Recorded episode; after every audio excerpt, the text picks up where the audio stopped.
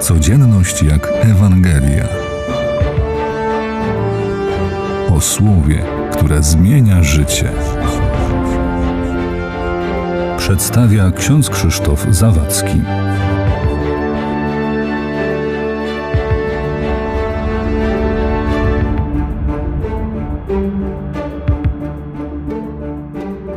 Gdy zaś przyjdzie On, Duch Prawdy, doprowadzi nas do całej prawdy. Do końca naszego ziemskiego życia będzie ku Bogu prowadzić nas wiara, nadzieja i miłość.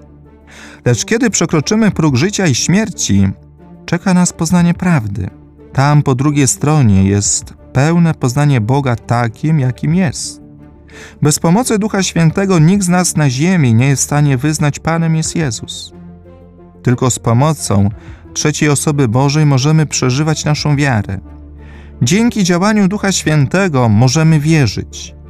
Dzięki Duchowi Świętemu są sprawowane sakramenty święte. Duch Święty przychodzi do nas za każdym razem, kiedy uczestniczymy we mszy świętej.